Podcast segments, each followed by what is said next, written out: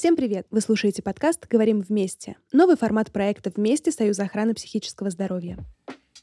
На прошлой встрече Коля задал мне вопрос, на что обращать внимание в процессе выбора психолога, и мы обсудили с ним самые важные моменты.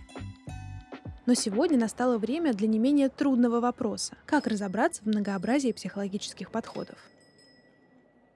Кстати, посмотрел я вчера анкеты, и знаешь, что оказалось? У большинства психологов не оказалось высшего образования. Я таких людей сразу отбросил, я не понимаю, как они так работают. У меня осталось штук 5 анкет, из которых там большинство клинические психологи, и у них целая куча разных сертификатов, и у всех указана тревога в списке проблем, с которыми они работают. Правда, они все по-разному работают в разных направлениях, и я в этом вообще не разбираюсь. Может быть, ты расскажешь, чем они отличаются? Да, гештальт-терапевты, психоаналитики, терапевты по тревожно-депрессивным расстройствам, психодраматисты. Короче, этих людей очень много. Все они про какие-то разные подходы. И вот так просто, когда ты пытаешься понять, каким именно методом психолог тебе может помочь, сразу это сделать бывает очень трудно, особенно если ты никогда этой темой в принципе не интересовался. Я уже запутался, и я из этого запомнил только гештальт-терапевт. Все. А знаешь, кстати, почему он терапевт? Почему? Помнишь, мы с тобой обсуждали, что психологи и психотерапевты — это разные люди? Да, и при этом гештальт-терапевты вываливаются во вкладке психологи. Они же вроде терапевты. Да, но при этом это просто психологи, которые получили потом дополнительное образование в сфере гештальт-психологии, и у них есть такое устойчивое название — гештальт-терапевт. Короче, это какая-то такая, знаешь, обманка как будто Они бы. как-то маскируются под терапевтов. Ну, вообще, когда специалист называет себя психотерапевтом, то это как-то звучит более статусно и благородно, как будто бы ты не просто психолог, а психотерапевт. И это на самом деле некоторая проблема, потому что, опять же, да, у нас юридически это никак не регламентировано, и, по сути, любой человек может себя называть психотерапевтом. Это не будет какой-то глобальной ошибкой, да, с точки зрения позиционирования себя для маркетинга такого, для продвижения, но при этом а, с точки зрения смысла это, конечно, совершенно другое. Поэтому многие специалисты, они все-таки называют себя терапевтами, но по факту таковыми не являются. Вот с гештальтистами, по сути, то же самое. Гештальт-терапевт — это просто такое устойчивое на название, но при этом у него может быть просто образование психолога или клинического психолога, например. Но давай вернемся ко всем этим а, людям. Вообще в мире существует около тысячи психотерапевтических подходов.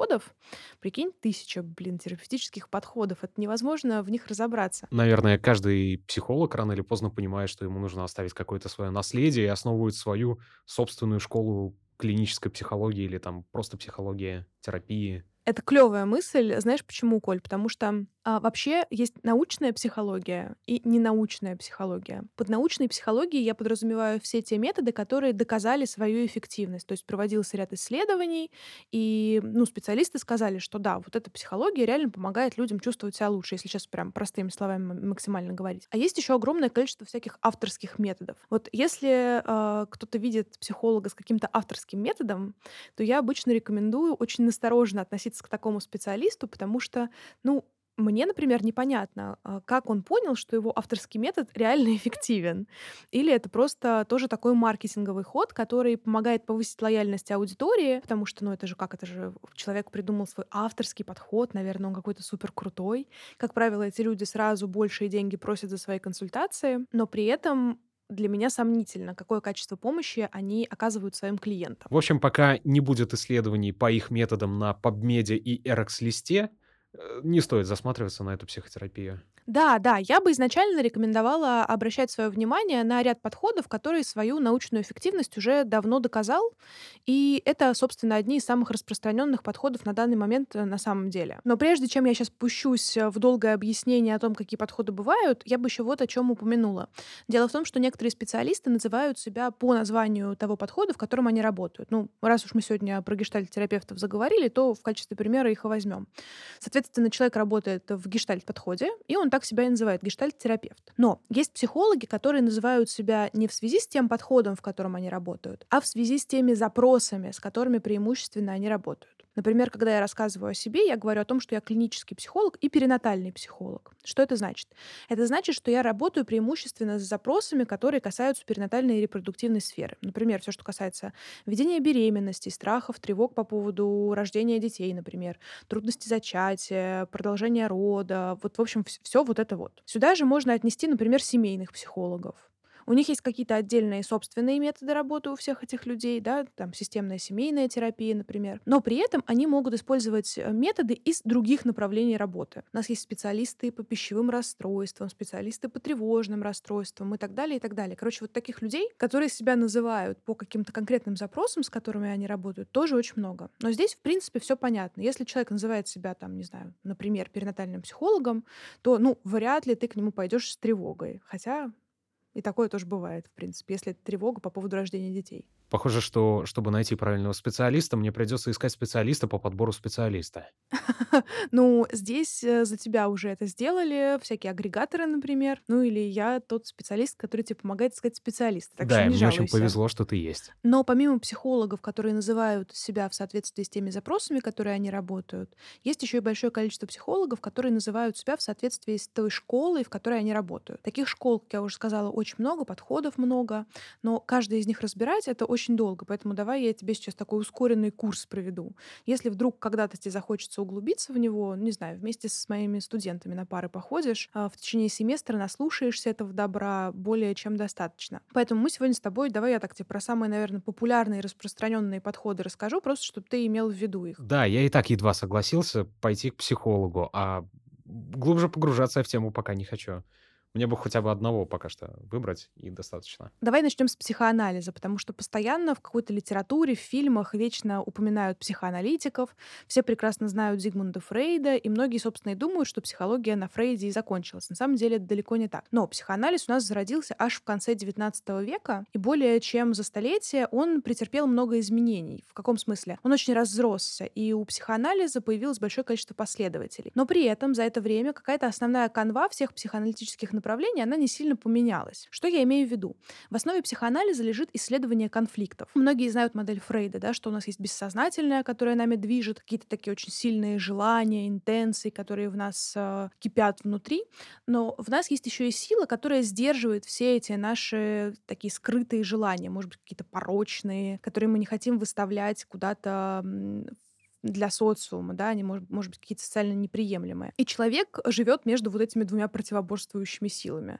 С одной стороны, есть что-то, что заставляет меня сильно хотеть чего-то, а с другой стороны, есть социальные установки, например, которые сдерживают меня. И мне как бы и хочется, и колется, знаешь. И вот либо человек с этим конфликтом справляется, и тогда у него по жизни все хорошо, а бывает такое, что человек с этим конфликтом не справляется. И если такие конфликты были у нас в детстве, то они становятся для нас довольно-таки травмирующими. И вот эти ситуации, они продолжают отыгрываться в нашем будущем. Да, я видел много разных мемов на эту тему, что типа давайте поговорим о вашем детстве, хотя я пришел с реальными вопросами и сейчас. Причем тут вообще травмы из детства? Да, да, да, Коль, ты совершенно прав. Это действительно так. Психоанализ, он погружает тебя в детство, потому что считается, что все эти травмы, которые ты там где-то в детстве получил, конечно, не физические, а психологические, они потом сказываются на всем твоем поведении в будущем. И как раз в рамках психоанализа вы отправляетесь в ваше детство для того, чтобы все эти травмы, ну, скажем так, перепрожить и немножко поменять твое отношение к ним. Эти ваши психоаналитики обычно берут выше крыши. Да, так и есть, потому что, во-первых, у нас очень мало кто может получить психоаналитическое образование, потому что получение такого образования требует достаточно большого количества вложений и временного, и финансового. И, соответственно, за свои услуги здесь и сейчас они тоже просят достаточно большую сумму денег. Типа как художники, которые учились десятилетиями, чтобы нарисовать эту картину за пять минут? Ну, наверное, в некотором смысле да. Но а, все-таки, ты знаешь, я бы говорила о том, что в России это направление не слишком распространено, в том числе и потому, что обучение достаточно долгосрочное и трудозатратное, потому что у нас мало специалистов, кто может обучать этому подходу. Психоанализ гораздо более распространен в Европе, например, во Франции, да, там есть такой психоаналитик Жан Лакан был, есть прям отдельное направление лакановский психоанализ. И, например, в Аргентине сейчас очень распространен психоанализ. У нас таких специалистов немного, и они достаточно дорогие. Плюс анализ — это достаточно затратное с точки зрения времени еще и удовольствия. То есть тебе нужно регулярно ходить к психоаналитику на протяжении нескольких лет для того, чтобы справиться с теми или иными трудностями. Сейчас мало кто реально готов к таким финансовым и временным затратам, поэтому обычно предпочитают другие методы работы. Да, вот про это мне удалось погуглить, про то, что в отличие от других подходов вроде КПТ, они действительно очень долгие, и не факт, что каждый сможет это потянуть. Не знаю, я думаю, исследовать детские травмы для меня как-то слишком долго, дорого, и для начала это как-то жестко. Давай, может, как-то передвинемся в сторону КПТ? Мне интересно послушать про это направление. Да, пожалуй, КБТ это сейчас одно из самых распространенных направлений. Вообще это тоже с точки зрения исторической перспективы, скажем так, второе по старости после психоанализа направление, которое появилось. А, оно активно развивалось, и все направления, которые есть сейчас, это, по сути, КБТ третьей волны. Что это значит? Мы исследуем не только поведение сейчас, но и в том числе особенности нашего мышления. И меняя мышление, мы меняем наше поведение, наши реакции. Например, самая распространенная история, которую делают э, люди, обращаясь к КБТ-терапевтам, это такой а, дневник автоматических мыслей. А, ты фиксируешь ситуацию, которая с тобой происходит, твою автоматическую мысль, то есть ту самую первую, которая у тебя возникает в ответ на какую-то ситуацию, и эмоцию, которую у тебя эта ситуация вызывала. Потом вместе с психологом вы исследуете триггерные для тебя ситуации, то есть те, которые вызывают наиболее дезадаптивные формы поведения. И постепенно, меняя твои эмоциональные реакции, твои мысли в отношении этих ситуаций, меняется и твое поведение. То есть такого дезадаптивного, которое нарушает нормальное течение твоей жизни, в то поведение, которое делает твою жизнь нормальной и более хорошей, чем она была до этого, например например. То есть ты думаешь, что такими подходами можно, например, отследить мои, мои мысли потянуться за выпивкой? Да, и можно вычленить э, ситуации, которые оказываются для тебя наиболее тревожными, например понять, почему они вызывают в тебе эту тревогу, какие у тебя мысли возникают в связи с этой тревогой. И дальше уже, знаешь, как бы раскручивая клубок назад, найти первопричину, источник этих тревог и как бы так поменять их, что ли, в некотором смысле, твое мышление в отношении этих ситуаций. Не слишком ли много придется менять? Останусь ли я собой после этого? Ты знаешь, это хороший вопрос в отношении всей психотерапии в целом, но я не считаю, что человек э, может глобально измениться в плане каких-то своих э, характерологических особенностей в ходе получения психологической помощи, потому что все-таки в первую очередь мы меняем поведенческие реакции. То есть какие-то твои конкретные паттерны поведения. Что-то, что делает твою жизнь не такой клевой, какой она могла бы быть. Может, Приведешь пример? Да, конечно. А, например, некоторые люди испытывают такие социофобические реакции, да, им трудно заговаривать с людьми незнакомыми или трудно выступать на публику. То есть такая тревога, которая связана с взаимодействием с людьми. Соответственно, в рамках когнитивно-бихевиоральной терапии вы вычленяете какие-то убеждения, которые заставляют тебя так переживать из-за социального взаимодействия. И постепенно в ходе выполнения разного рода упражнений, потому что КБТ — это такое, знаешь, очень практикоориентированное направление, где тебе постоянно дают какие-то домашки, задания, что-то подобное, чтобы попробовать какие-то формы поведения. Вы постепенно эти формы поведения и мышления меняете, и постепенно человек испытывает меньше трудностей от э, взаимодействия с другими людьми. Он остается все тем же, то есть какие-то его черты как человека не меняются, но ему становится жить гораздо проще, потому что он, не знаю, уже может подойти к прохожему и спросить, как куда-то пройти, если он потерялся, например например. Или он не тревожится, если к нему обратились за такой помощью. И наверняка в КПТ есть целая куча направлений, как и в психоанализе. Да, слушай, тут ты прав, и сейчас на таких а, ответвлений когнитивно-бихевиоральной терапии огромное количество. И справедливости ради хочу сказать, что в Москве хорошо готовят таких специалистов, потому что, как я уже сказала, с психоанализом это трудновато сейчас, а вот э, специалисты третьей волны КБТ в Москве сейчас э, в большом количестве присутствуют. Да и не только в Москве, на самом деле, в России их много много. Ну, наверное, одно из самых популярных направлений здесь это может быть, э, не знаю, например, диалектико-поведенческая терапия, DBT, ДБТ. Здесь разные специалисты по-разному ее называют. В основном в рамках DBT-терапии решаются вопросы личностных расстройств. А, то есть, что такое личностные расстройства? Это слишком выраженные черты характера человека, которые мешают ему в социальном взаимодействии. Но это я сейчас опять не буду лекцию устраивать, но зафиксирую, что DBT-терапия в основном используется для лечения личностных расстройств. Это прям огромная комплексная программа, которая направлена на развитие разных навыков человека. Например, а, на развитие навыков социального взаимодействия, коммуникации с окружающими, развитие навыков понимания себя. Очень часто к DBT-терапевтам обращаются люди с суицидальными намерениями и проявлениями проявлениями, потому что это, собственно, как раз-таки один из симптомов а, пограничного личностного расстройства, например. Поэтому это прям такое крутое направление, которое очень хорошо используется для лечения личностных расстройств. Я бы, наверное, в рамках КБТ еще несколько подходов упомянула. Это терапия принятия ответственности. Она очень часто называется по аббревиатуре своего американского названия АСТ, да. И в основном там а, фишка в том, чтобы менять отношение людей к собственным мыслям, чувствам, воспоминаниям, физическим ощущениям, и таким образом менять их поведение в соответствии вот с этими такой с новой перепрошивкой отношений к каким-то своим собственным ценностям. Ну и постепенно ты принимаешь ответственность за свою жизнь и уже осознанно эти решения принимаешь. И там еще, знаешь, такая фишка есть, что соотносятся твои ценности и действия, которые ты предпринимаешь. То есть насколько твои ценности соотносятся с теми действиями. Ты действуешь в рамках реально какого-то своего заданного плана, или твои действия этим ценностям вообще никак не соответствуют, ты идешь не по своему собственному пути. Очень, кстати, экзистенциально получается. Ну, я бы еще упомянула схемотерапию. Это тоже сейчас одно из самых популярных направлений, которые есть у нас здесь и сейчас. Это тоже КБТ третьей волны. Схемотерапия — это такая штука, в соответствии с которой нами управляют некоторые схемы да, которые в нас есть. Ты сейчас как айтишник должен заценить эту шутку. А, то есть это какие-то главенствующие над нами убеждения, и мы из этих убеждений действуем дальше. Вот схемотерапия вычленяет эти преобладающие убеждения в нас и помогает начать с ними справляться. Например, там есть такая схема отвержения, она называется.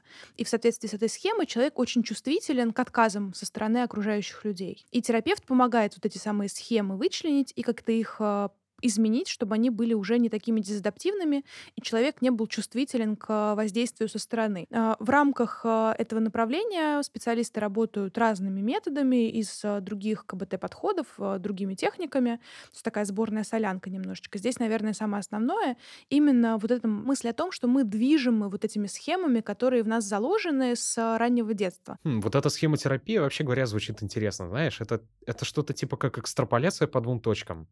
То есть, например, какую-нибудь девушку несколько раз отвергали, и она начинает считать, что она некрасивая как таковая. Но, смотри, если просто девушку отвергли два раза в жизни какие-нибудь два пацана, это еще ничего не значит. Но если девушка переживала нечто подобное в своем собственном детстве, например, ей родители говорили о том, что она какая-то не такая, то да, тогда для нее этот момент будет уязвим и в будущем. А, то есть ее вот это убеждения, которые навязали родители, усилится вот этими двумя отказами и превратится в экстраполяцию, что дальше все так и будет, она некрасивая как таковая. Да, что-то в этом духе. Я, конечно, тебе тут все прям на пальцах совсем уж прямолинейно объясняю, потому что на самом деле, если в каждый подход углубляться, там гораздо больше нюансов, но все-таки у нас здесь э, нет цели как-то за одну встречу, чтобы ты погрузился в каждый из подходов досконально. Поэтому я думаю, что такого краткого объяснения для понимания различий, я думаю, нам будет достаточно. Знаешь, да и я не с энциклопедией пришел разговаривать. Мы же тут по-дружески общаемся, вот и давай говорить простым языком. Да, да, тут ты прав. Как я сказала, вообще направлений сейчас около тысячи видов, да, и мы с тобой за одну встречу встречу точно про эту тысячу не поговорим. Может, э, тебе анкеты каких-то еще специалистов э, с другими подходами попадались, и ты про них хотел спросить? А, так, сейчас, погоди, дай вспомню. Я помню психоаналитиков, КПТшников, дебетишников, гештальтистов. Их мы уже всех обсудили. Э, еще из тех, которые я отобрал, там был один экзистенциалист, и я не помню, как он называется, но он что-то типа как помогает переписать тебе историю жизни, составить свою историю. Я не помню, как называется направление. Ага, там действительно такие есть. Ну, давай поговорим про экзистенциалистов. Это вообще огромное направление, тоже одно из самых э, старых в том числе, потому что во многом экзистенциальная терапия, она основывается на экзистенциальной философии. Именно экзистенциалисты впервые заговорили о том, что человек — это отдельная личность с каким-то своим собственным особенным жизненным путем и замыслом на эту жизнь, который у него у самого есть. Если человек может сам этот замысел на жизнь сформировать, жить в соответствии с этим замыслом и принимать решения в соответствии с этим замыслом, то это здоровая личность, которая может в этом мире существовать. У него все отлично, потому что он, ну, скажем так, действует в соответствии с намеченным планом. А вот если человек не может решить, в чем смысл его жизни, жизни, как именно ему эту жизнь стоит проживать, какой путь для себя избрать, или он не может принимать решения какие-то, постоянно вечно сомневается, то это такое неподлинное существование, как говорил Бенсвангер. Это такой один из самых классических экзистенциальных терапевтов. Но психолог же не может навязать, как правильно жить человеку и дать ему этот смысл жизни даже если он придет с таким запросом, как правильно жить. Конечно, психолог здесь для тебя такой помощник, который вместе с тобой, ну, знаешь, отправляется в поиски этого самого смысла. Типа как компаньон в приключения? Да, нечто вроде этого. На самом деле направление очень интересное, но, на мой личный взгляд, экзистенциальная терапия лучше всего работает, как ни странно, с экзистенциальными запросами. Это все, что касается страхов и тревог. Например, страх смерти, переживания из-за одиночества, ну и, да, действительно, переживания из-за смысла жизни. Прям есть он у тебя или нет? Есть ли вообще смысл жизни как таковой? Или его нужно создать самому? Да, да, вот как раз э, для многих это и является задачей в рамках экзистенциальной терапии или экзистенциального анализа. Здесь уже зависит от конкретного специалиста. Вернемся ко второму, который историк. Который, в смысле, не историк, а помогает написать историю своей жизни. Да, эти люди называются нарративные практики. Во, точно, это оно. Ты здорово про них вспомнил, это нарративные практики. В рамках нарративной терапии вы вместе с психологом вычленяете какие-то проблемные истории, которые влияют на твою жизнь, и переписываете ее. Вообще, в принципе, с точки зрения нарративной терапии, вся наша жизнь состоит из э, историй, которые мы пишем. Что это значит? История — это то, как мы осмысляем какую-то конкретную ситуацию, которая вместе с нами произошла. И если нам эта история причиняет тот или иной дискомфорт, мы ее вместе с психологом переосмысляем. И таким образом мы ищем свои собственные ценности, работаем с установками, которые на нас влияют, и постепенно трансформируя эти ценности и установки, мы меняем в том числе какое-то дезадаптивное отношение в нашей жизни. Знаешь, пока ты все это рассказывала, я задумался над тем, что по сути, все эти направления — это разные точки зрения на один и тот же объект. Как будто, вот знаешь, как ты вот берешь кубик и смотришь на него с разных сторон, на разные его тени, которые он отбрасывает. И как понять, какое из этих направлений более правильное для тебя? Не сходить же на все эти направления сразу — надо выбрать какое-то одно. Да, я с тобой согласна. Действительно, направлений очень много разных, но при этом все они работают с психикой человека. Они, может быть, по-разному смотрят на человека с точки зрения концептуального аппарата его психики, да, то есть каждый по-своему психику человеческую описывает, или, может быть, используют какие-то отдельные инструменты, методы работы разные, но при этом все это про одно и то же, про то, чтобы сделать человека более здоровым, функциональным и хорошо себя чувствующим самим собой и в обществе в том числе. А как выбрать? У многих направлений терапии есть есть свои собственные ограничения. Например, нарративная практика не работает э, с шизофренией, полярными расстройствами и другими психиатрическими диагнозами. Э, мне очень нравится еще направление психосинтез. Мы сегодня с тобой о нем не говорили, ну и бог с ним. Но, например, в рамках психосинтеза мы не работаем с людьми с зависимостями.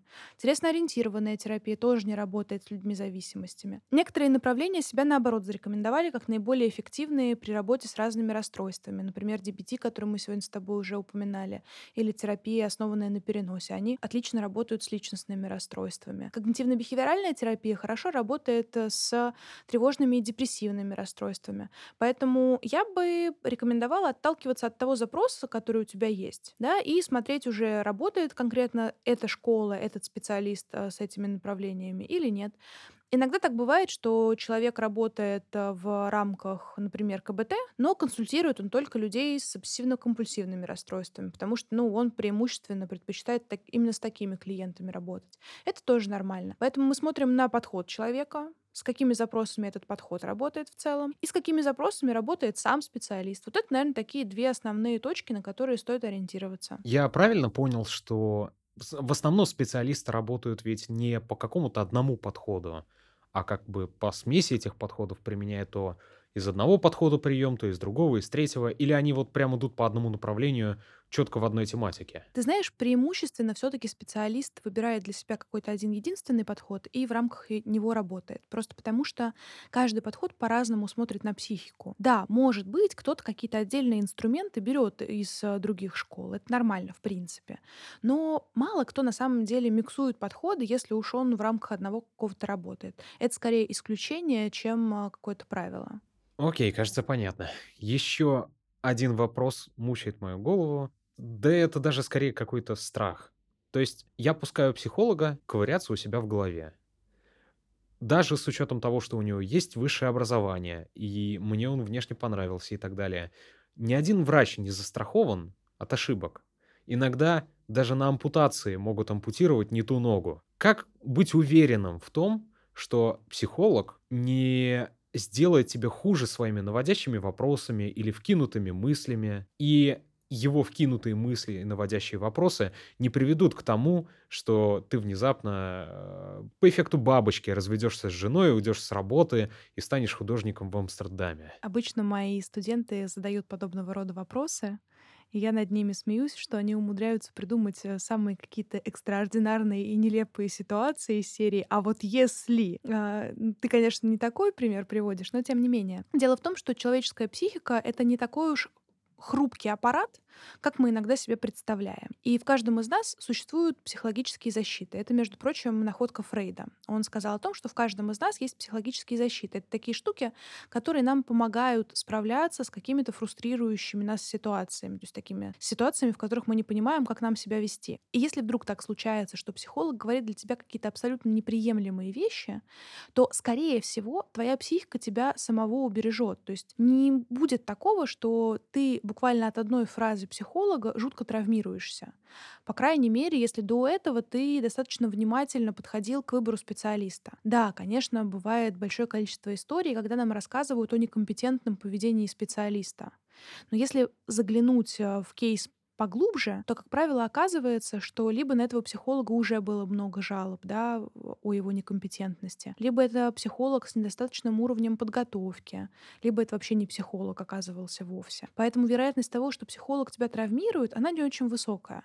Скорее всего, тебе просто не понравится специалист, тебе будет с ним некомфортно из-за каких-то вопросов. Может быть, он э, будет э, нарушать этику, если это вдруг э, такой некомпетентный специалист или просто специалист, нарушающий этику. Поэтому Поэтому вряд ли психолог тебя прям травмирует. Скорее всего, тебе может оказаться с ним некомфортно, и, соответственно, из-за этого дискомфорта может захотеться закончить терапию, закончить консультации. Но в этом нет ничего страшного. Я очень люблю такое сравнение. Знаешь, а, женщина ищет туфли какие-то идеальные, подходящие под ее платье очень долго. Может перемерить, не знаю, десятки пар. И вряд ли прям с первого раза она найдет подходящие для нее. Вот то же самое с психологом. Вряд ли. Ну, конечно, кому-то удается с первого раза найти идеального для него терапевта. Но ждать того, что вот прям с первого раза ты найдешь того самого идеального психолога для себя, лучше не стоит, просто чтобы не разочаровываться лишний раз. К счастью, моей любимой обувью являются кроссовки, я их выбирать гораздо проще. Поэтому будем надеяться, что психолог выберется также легко. И повезет желательно с первого, ну, может быть, со второго, третьего раза. Вот. Да и в целом из тех подходов, которые мы обсудили, э, я думаю, можно уже как-то уже остановиться и выбрать просто потому, что я понимаю, что КПТ мне больше всего подходит. Оно структурированное, оно с домашками. Звучит классно. Я думаю, стоит дать шанс. О, да. Слушай, кстати, о домашках. Наверное, пора по домам расходиться, а то у меня сегодня еще кучу студенческих отчетов проверять, а это всегда дело не быстрое. Да, мне пора прогать.